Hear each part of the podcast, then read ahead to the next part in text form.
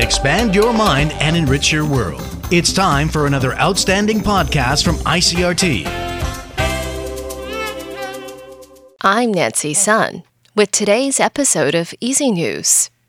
The TAIEX opened down 81 points this morning from yesterday's close at 15,385 on turnover of 2.8 billion NT.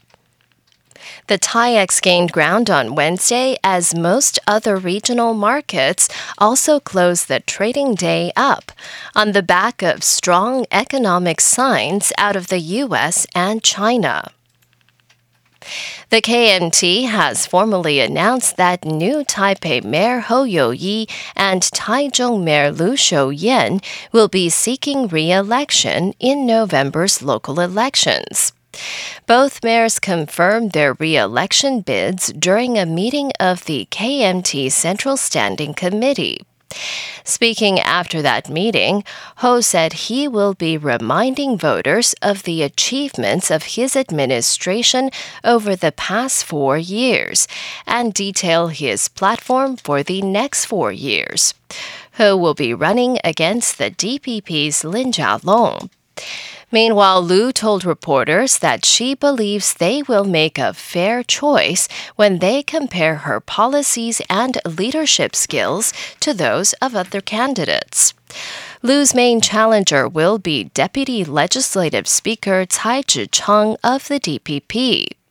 According to KMT Chairman Eric Chu, Hou and Lu were the party's best picks, given their achievements as the heads of the local governments in the two cities over the past 4 years.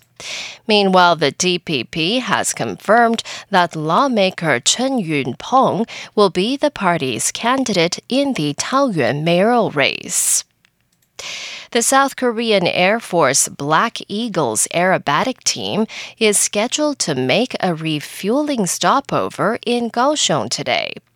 The brief stopover is taking place after it performed at an aviation show in the Philippines.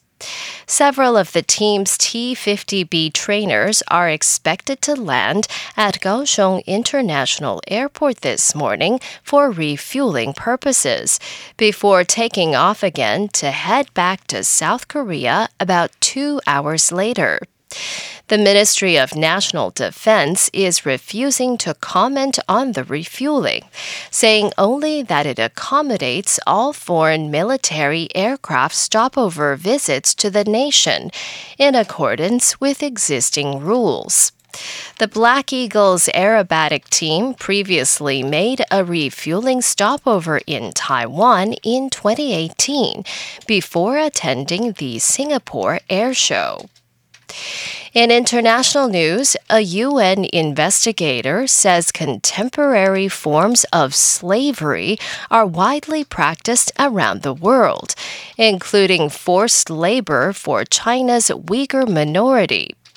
Human Rights Council Special Rapporteur Tomoya Obokata also cited bonded labor for the lowest caste elites in South Asia, domestic servitude in Gulf countries, Brazil and Colombia, and traditional enslavement, especially of minorities, in Mauritania, Mali, and Niger.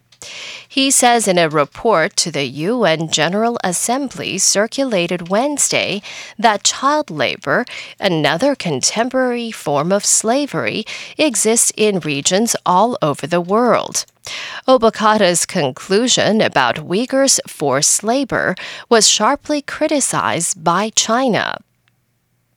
And Bulgarian authorities say customs have seized 106 kilograms of heroin, valued at 4.8 million euros, found in a car entering from neighboring Turkey.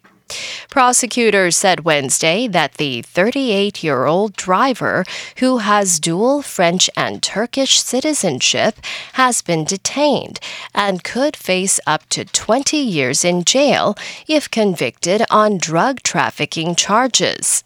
The narcotics were hidden in 209 sealed bags stashed under the seats of the car. They were discovered during a search on Monday. And that was the ICRT News. Check in again tomorrow for our simplified version of the news, uploaded every day in the afternoon. Enjoy the rest of your day. I'm Nancy Sun. Hey there. I hope you've enjoyed today's episode. If you'd like to hear more from ICRT, you can check out our other podcasts. We've got Taiwan Talk, where we chat with a new guest every Monday, Taiwan This Week, a roundup of the news in Taiwan every Friday, and English in the News, for useful English expressions explained in Chinese. For some lighter news in both English and Chinese, check out News Bites and News for Kids. And if you enjoy them, tell a friend. Thanks for listening.